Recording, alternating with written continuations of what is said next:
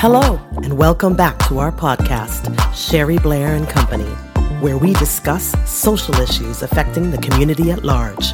And now, our host, Sherry Blair.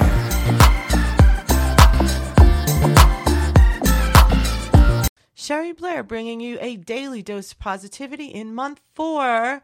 We are springing into clean, positive, and rational living. Each moment in time is yours to decide what you are willing to have and be in your life.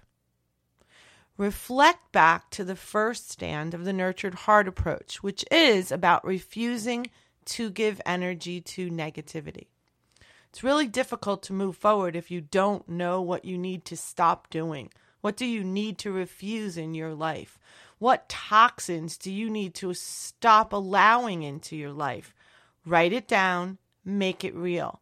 Now, reflect back to the second nurtured heart approach stand, which is about creating more positivity in your life. Think deeply about these two stands. Ask yourself, what do I refuse from this day forward? What do I want to be? What do I need to do to create or create to have more positive outcomes in my life? The answers are there. You have to search for them.